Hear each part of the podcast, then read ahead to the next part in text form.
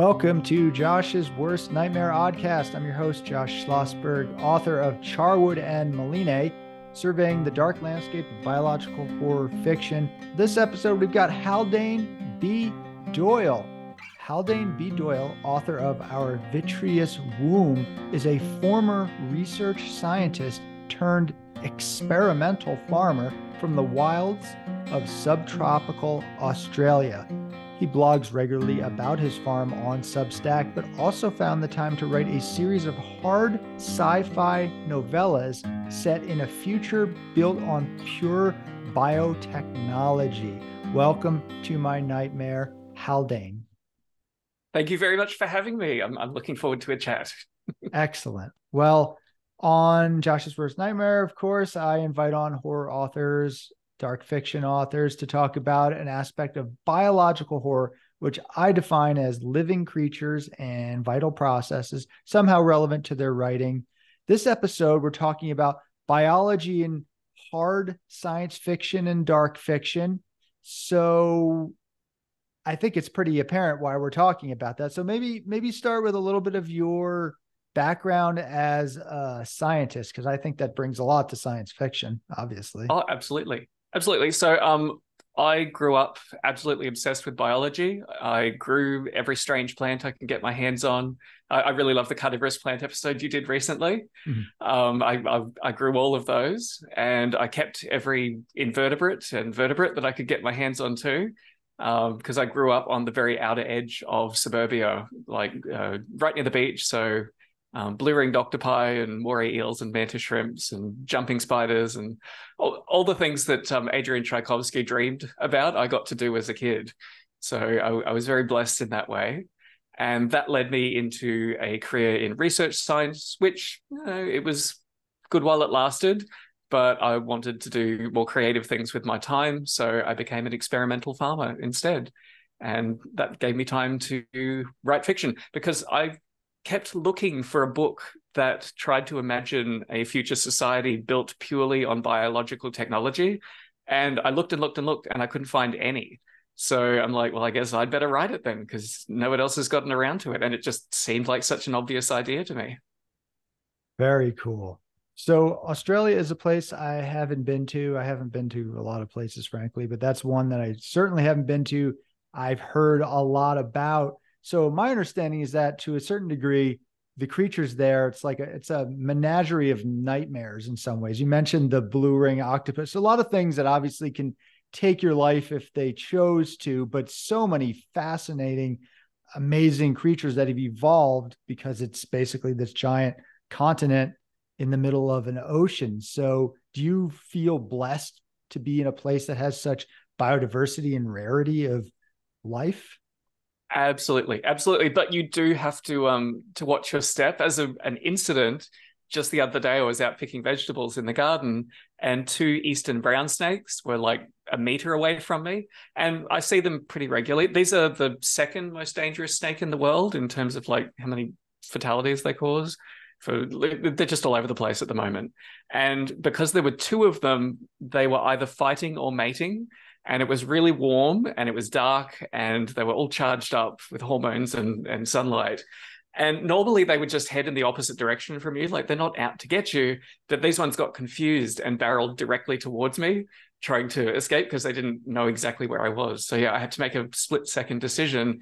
Do I stay completely still and just let them pass under my feet, because I was pretty much barefoot, or do I jump out of the way? Because if you're moving when they're close to you, they're more likely to get panicked and confused. Whereas if you stay still, that can be a little bit more hair-raising, because they'll often like stop underneath you, like right near your feet, if they think that they're under protection. So yeah, that was just, you know, another day in the garden for me. That's excellent. Well, I'm glad you made it out alive. I'm glad they're safe. How big is a brown snake? They are usually about 1.5 meters long at maturity, so they're pretty big. That's pretty big. And they have a venom? Yeah, one of the most potent venoms around. So yeah, if you do get a proper bite, then you have to take it very seriously. So is that kind of a nerve toxin? Is it what? Yeah, I think it's mostly a neurotoxin, but I think they also mess up with your blood clotting. Okay. So it's a two punch. So okay. Yeah. Yikes. Well, that's exciting. So it's not an exaggeration what people say about Australia then, in terms of if you live in the cities and suburbs where most people live, then you see less of this kind of wildlife. I'm on the very, very urban fringe of one of the smaller capitals, like probably an hour and a half's drive from the center. And I think it's meant to be one of the biggest, most spread out metropolises in the world. Like it's just, the area is huge, even though the population's quite low. But yeah, that's what Australia's like. But seriously, you're far more likely to get seriously injured just driving the ridiculously long distances in Australia. The stakes are... Yeah. Here's the thing with fear. Like people worry about being eaten by a shark. You're more likely to just drown, but that doesn't capture the imagination as much. No, I agree. You know, and as a horror author, obviously I like to play up some stuff, but yeah, every time I go for a hike, I go for a weekly long hike by myself in the mountains. It's just something I like to do. And we're like, oh, aren't you afraid of what they'll say, bears? Aren't you afraid of, you know, even what, mountain lions, rattlesnakes? I'm like, no. Like I'm a little more concerned maybe about, breaking my leg and staying out there all night. But reality is the drive to the trailhead is by far the most dangerous thing that I do.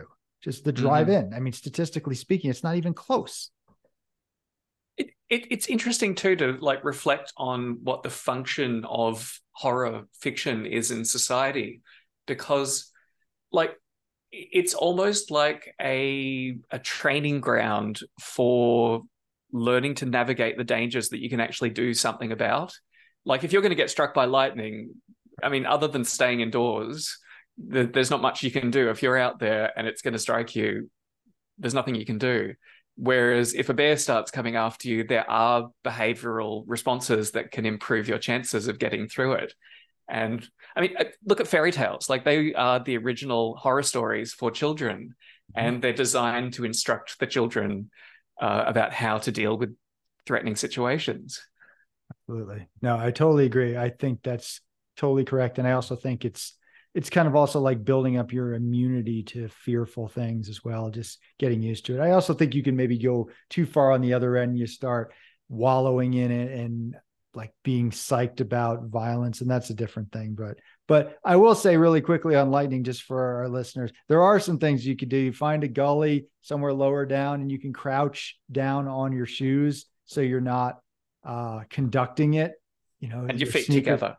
Yeah. So there's a couple things you can do, but I've been in that's actually probably the closest I've come to dying out here, is getting caught in some lightning storms. But yeah, bears, you can do stuff. And as everyone knows, you run towards a bear, you jump on their back and you grab their ears and then you ride them. And that always tames them. So that's what you do with bears, grizzlies and black bear. But yeah, so yeah, totally agree with the rest of that. Tell us a little bit about what the hell is an experimental farmer?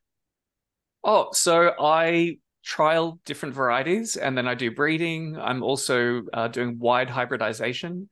There was a self-taught scientist in the US called Luther Burbank who just started hand pollinating and crossing all of these different species that people thought couldn't cross with each other and generated all of these wild hybrids. So kind of like the island of Dr. Moreau, but as a garden instead. So are you setting up a dystopia? Is that what you're about to do? Or Well, here's the interesting thing. Like the person who domesticated rice, that was a hybrid of a few wild species that was more productive. Yep. And that one anonymous person who probably had no idea what they were doing, they didn't know what cells or genes were, they put in motion all of the giant empires of East Asia that needed rice to generate those huge populations and all that complexity. And same with wheat in the Middle East. That was a three-way hybrid of wild species. And I often wonder if different kinds of crops lead to different kinds of civilizations. And I explored that a little bit in my fiction as well too. And I suspect that we've got a handful of like accidental crops that made accidental civilizations. Why don't we start creating new crops from scratch and see where it takes us? That's really fascinating. Yeah, that's super interesting. They did that with corn as well. Corn was just basically a grass or something like that, and made. But I actually wasn't aware that it was a three different species to create wheat. That's really interesting. And my understanding... it happens in animals as well too. So chickens, for example, are mostly from one species of red jungle fowl, but they've found genetic traces from three other species contributing to modern chickens. So animals hybridize as well too. That's really interesting. One factoid I've known as well is that Australia happens to have some of the least wild protein species, or something to do with the wild plants that grow in Australia or were native to Australia were a lot more limited than elsewhere in the world. I don't know. Does that sound correct? Yeah, we have a really, really astonishing diversity of edible plants here. They never underwent what we think of as classical domestication, like you see in Mexico and East Asia and the Middle East. But there were systems of management that managed to survive up until colonization that were quite sophisticated. So there's a lot of raging debate at the moment about exactly what the Aborigines were doing with the land. But part of the reason why it probably didn't happen here is our climate fluctuates on a regular basis. And if you want to plant and harvest crops, you need to know when the rain's going to come and when it's going to be dry. So that's why desert river valleys are the perfect places to start agriculture, because the rivers flood on a pretty regular basis. Whereas in Australia, you know, every 10 years it goes from wet to dry. Every 100 years it has a bigger cycle from wet to dry. And it's a much more volatile place to create a civilization of that nature. Yeah, because my understanding, I think it was in the book, maybe it was Guns, Germs, and Steel or something like that, talking about how it was amazing the fact that the Aboriginal folks there were able to persist in such difficult climate and limited food sources and just everything difficult all around. So take that for what it's worth. But so, all right, biology and hard science fiction. So do you feel like most authors do a good job of that, or do they kind of suck at that? Now, I'm very sympathetic, having tried to do it myself. Biology has some problems trying to put it into a pure text format, and if you want to stick to the pure facts. So one of the biggest issues is that things often take a lot of time. It's quite slow, and that can be difficult, particularly like evolutionary processes that take, you know, thousands or millions of years. And one example that did really well with that was the first part of Children of Time, the Adrian Tchaikovsky novel about the giant spiders developing a civilization on an alien planet.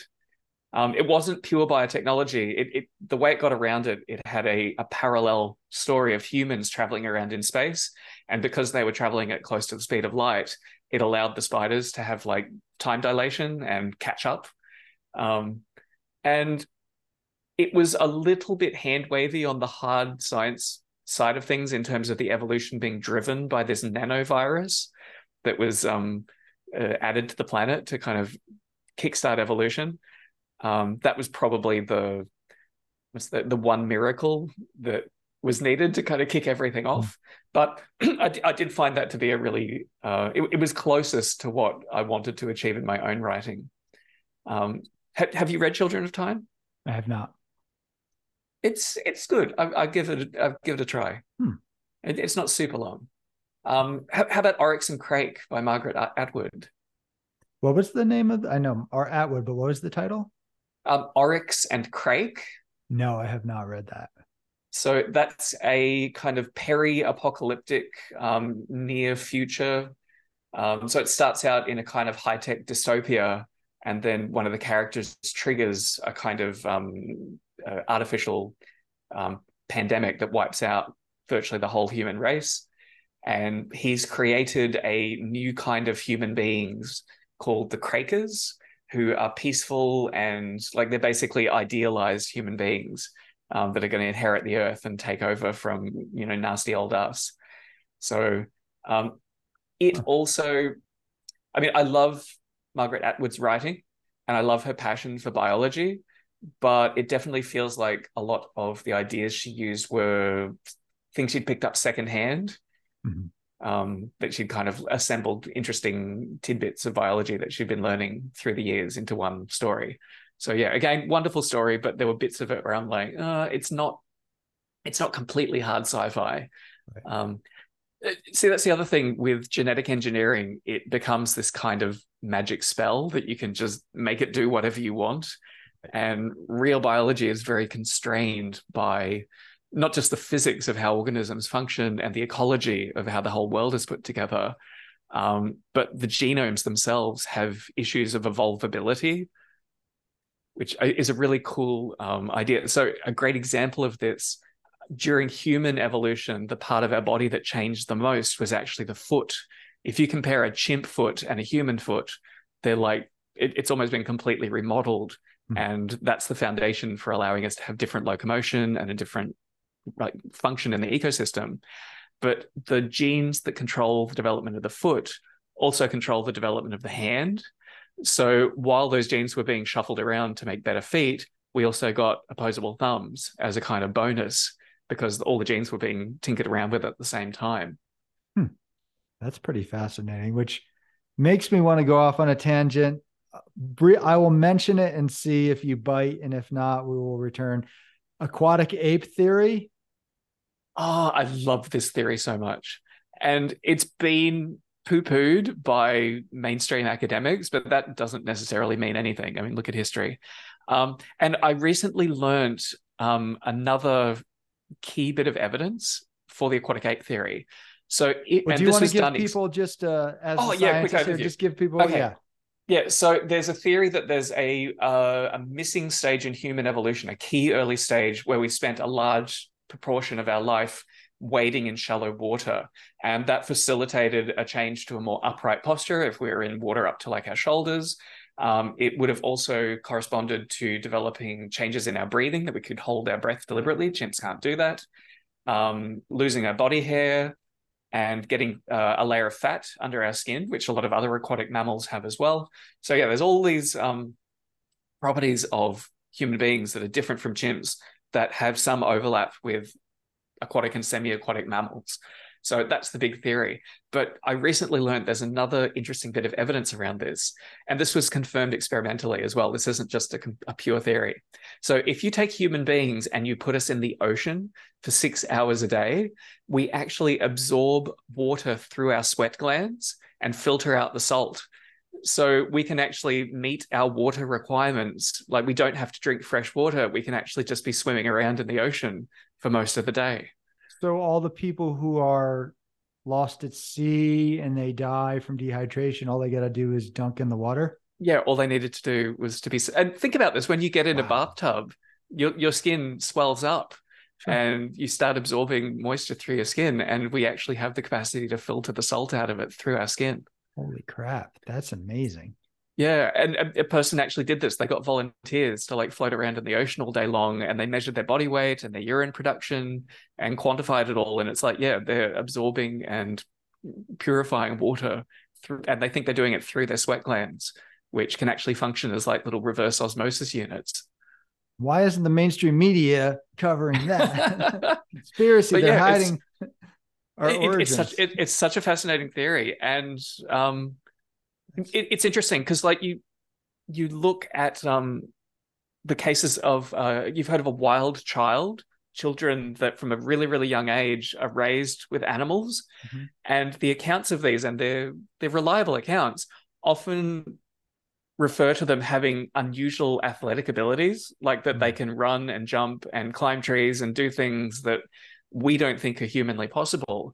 But if you think about it, if you took a perfectly healthy child and you strapped them to a stretcher for the first 6 years of their life and then said, okay, now we're going to teach you to walk, they would never walk as well as a child who did it from like 1 year of age. Their ligaments and their muscles and their joints undergo a developmental process in concert with the way they use their body. And maybe we all have these unrealized physical potentials because we were kind of swaddled up as little babies and kept too safe, and we didn't have examples of how we could move. Yeah, no, that's all super fascinating. You can go online, you can find those videos of basically newborns who are swimming through the water. Like, I mean, they hold their breath, obviously, but they're able to just swim through the water. And, you know, we have webbed fingers, all that stuff. But anyway, I don't want to go too far down that. We'll go back to our original thing, but I thought that was a perfect segue. And for folks who don't know about aquatic ape theory, I don't even care if it's real or not. I just choose to believe it. It's so awesome. And I'm usually pretty scientific in what I'm going to believe. I always have a little bit of, well, I don't know, maybe Bigfoot's real, but I don't assume Bigfoot's real. Aquatic ape theory, I think it's real. I don't give a shit. Well, the big problem with that theory is the habitats that it would have happened in are under 60 meters of sea level rise in the last 10,000 years. Okay. So we haven't had the opportunity to go looking for fossil evidence. And it's difficult as well, too, because like modern humans are so well adapted for swimming that you couldn't necessarily tell just by looking at a skeleton that creature spent most of its life in the water. Yeah. So, yeah, it's I don't know. Here's the thing, like we can argue over the past or we can experiment with the future. Okay. And I mean, even today, there are examples of people, the sea gypsies in Indonesia spend most of their day swimming. And that only happened, they only moved into that lifestyle 1,000 or 2,000 years ago. And already their spleens are like twice as big as ordinary humans. And animals like seals store oxygen in blood in their spleens so that they can spend more time underwater. And these sea gypsies have an unusual ability to stay underwater as they're foraging for, you know, shells and fish and things at the bottom of the shallows. Cool. So yeah, they're evolving just like folks in the Andes have different lung capacity, literally different. I mean, even their build. A lot of times, like with Sherpas, also in Nepal and Tibet, their reason they're basically superhuman abilities is their physical form is different. So they're up there, they're carrying everybody's stuff. They go up to the top. They don't even have oxygen, just so some European can go up with like every bit of gear. I made it. And they're like, yeah, well, this is our 15th summit this year. Big deal, dude. Yeah. So, yeah. Interesting. And see, that's the interesting thing. Like there is so much potential for this in fiction that I haven't seen tapped into. So I did a short story on my farming blog a while ago. Occasionally I'll slip a little bit of fiction in there. And it was imagining a future tribe that have given up the use of fire, and they have a range of domesticated species that they use instead. One of the key ones being, so they have domesticated ants that they use, that they carry around, you know, the arboreal ants that like weave silken nests. So they carry them around the landscape, and then they have trees that produce seeds that the ants collect for them. So they're in a three-way symbiosis between the humans and the ants and the trees. And the product that these trees create doesn't need cooking to be edible. It's just basically protected and harvested by the ants. But the other thing that they've done is they've given up being a diurnal species, and they live at night without fire, and their eyesight has adapted so that they're fully functional in the dark. Cool. None of those are biologically that much of a stretch, but it's a completely different niche that humanity could move into in the future. So, of course, when you do genetic engineering in sci-fi is because it's just an easy thing that you can make like that. How long do these changes potentially take in humanity? And we're talking thousands of years though, right? Yeah. So that's one of the limitations when you do hard biological science fiction. You usually just have to jump through time, like set up the plot in a way that you can explore the new world and give hints about how it came to be, rather than actually showing it year by year changing. Sure. Well, one story, it's a movie, I guess, and not a book, or maybe it was based on a book, but probably not. And everyone loves to hate it, but Waterworld, right? With Kevin Costner.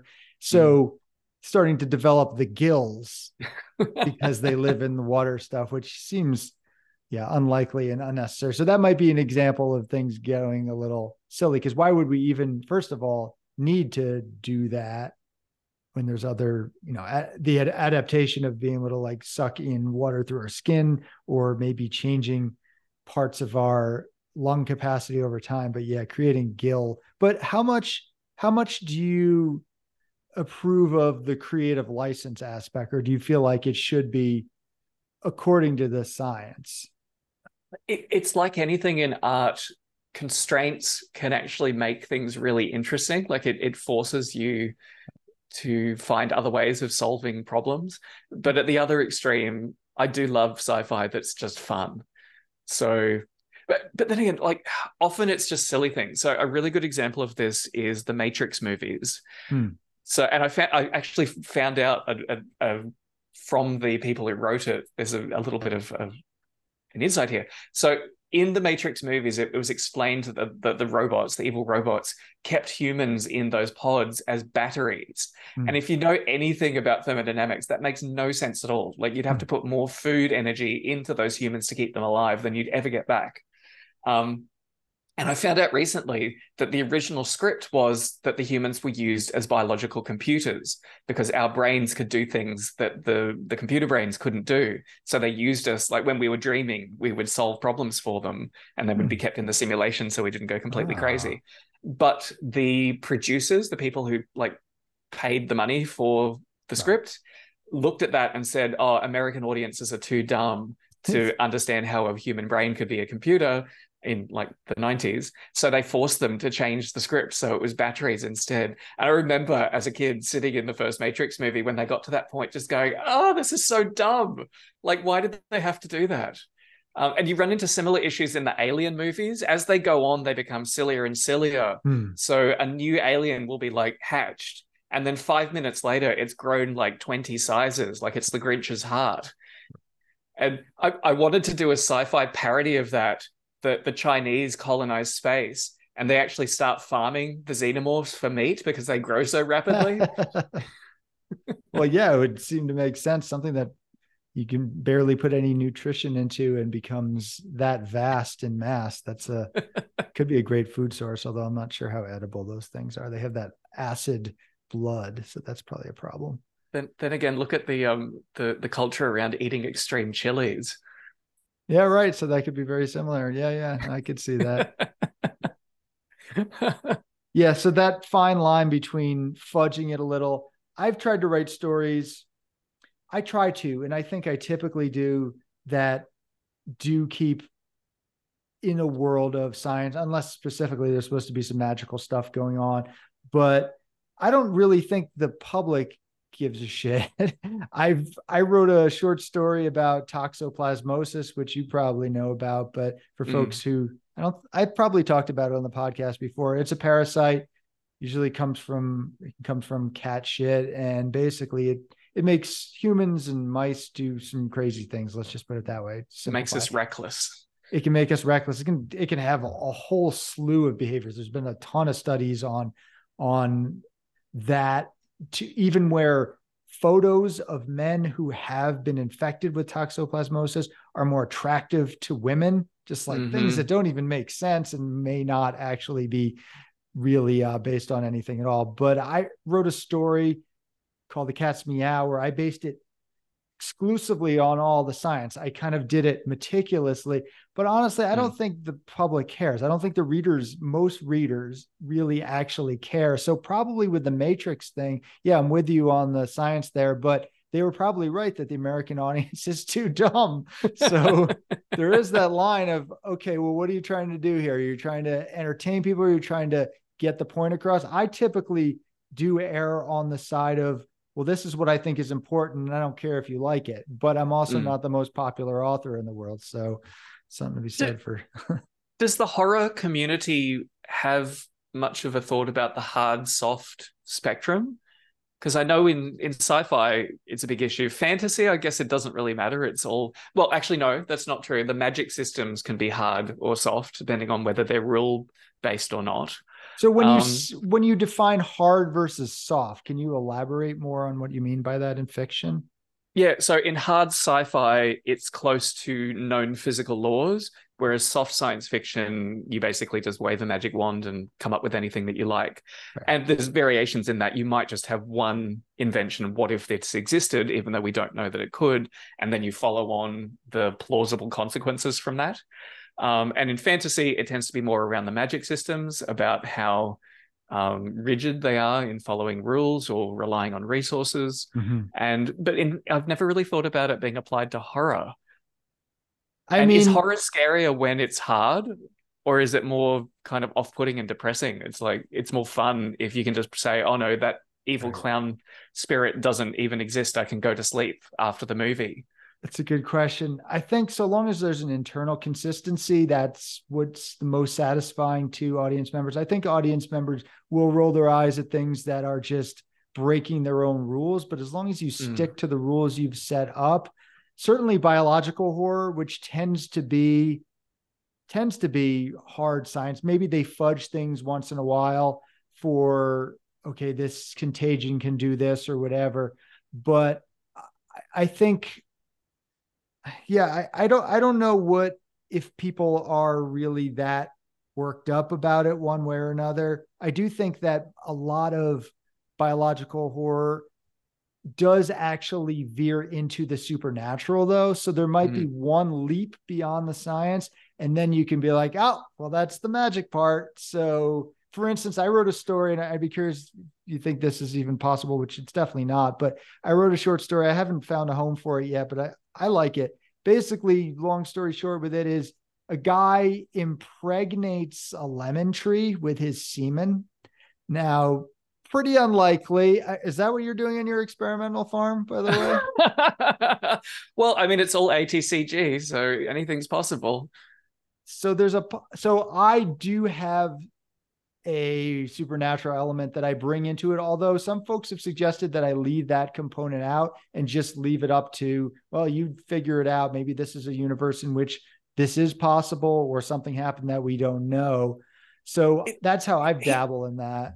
Here's an idea. Here's an example of horseshoe theory, though. Like, really, really hard science fiction almost loops around to mythological, like, dream logic. Mm-hmm. So, like, if you had, in a like creation myth that a man impregnated a lemon tree, people would be like, yeah, that makes sense in that kind of literature. And if you go to ultra, ultra hard sci-fi, where you explain all of the steps that he did in his crazy lab to impregnate the lemon tree, you could get away with that as well. But it's just the in-between where you're like, kind of, I don't know, you're not sure if it's mythical or technical. Mm-hmm. Yeah, I don't know. I'd never thought of it that way before. Yeah, that's an interesting take on that. I also think that there is no such thing as magic, because even if a thing happens that we think is magical, there's got to be a science that explains it. So magic is just science yet unexplained. If there's a world of dragons and you can go to people, that's science if it can exist, So that might be another way of basically, anything magical is science and vice versa. Getting back to the aquatic ape theory, there's another theory which I've picked up on recently, which is even more amazing, which has got even less airtime, which I think deserves more of an audience. So there's a PhD geneticist who spent his life studying animal hybridization. So he's written like huge, well-regarded compendiums of all of the bird hybrids out there. Birds hybridize like crazy. Like they don't care about species limits that much. With mammals, it's a little bit harder, but he's also put together lists of well-established mammals, but also more speculative and uncertain reports. Basically, the further apart two species are, the less often they get a chance to interact and the less likely you are to have viable offspring. And it bleeds into part of the limitations with modern science. We demand reproducibility, that you can just set up a lab, do the experiment, get the exact same result. But if it's these really, really unlikely events, so for example, the Nazis tried to hybridize humans with chimpanzees to create like these monkey super soldiers. And it was a century ago, their technical methods and everything were a bit half-baked. But just because they did, maybe 50 trials and didn't get any viable offspring doesn't mean that you wouldn't get any viable offspring if you did 1 million trials. Mm. So every time you create a sperm or an egg, sometimes things go a little bit wrong. And if you get the right combination of mistakes, suddenly they can cancel each other out and you've got an opening. And it means that biology isn't quite like other reductionist science. There's a possibility for miracles that only come along once every 1 million years. And this theory that I'm linking back to, so this Eugene McCarthy looked at human evolution compared to all of our like chimp-like ancestors, And he noticed that there's all of these weird traits in humans that appeared at the same time. Like they basically just popped out of nowhere. And it's always been a bit of a mystery about how they all came together at the same time. And through his lens of looking at hybrids, he's like, could it have been a hybrid? Could there have been a really rare hybridization event that started this whole like branch off the chimps? And he listed all of the traits that humans have that chimps don't, and then went looking through the mammalian kingdom for something that matches that. And the only thing that matched was the pig. Well, I have heard that human flesh smells and tastes like pork. Mm-hmm. So I'm sold. Yeah, well, there's all of these traits that pigs have, that humans have, they're that smart. Chimps don't. Yeah, the chimps are smart too, but yeah. The way our skin works with all of those sweat glands is something that you get in pigs too, and it doesn't appear in any chimps. And so yeah, the idea would have been that there was a really unlikely, probably a male pig and a female chimp. Her offspring would have been raised among the chimp-like ancestor and back-crossed to them so many times that there's little conclusive genetic evidence left. It's all been scrambled in the meantime. But yeah, it's fascinating. And it's really interesting because you tell this to most people. And when I first heard it too, you get a level of kind of visceral disgust.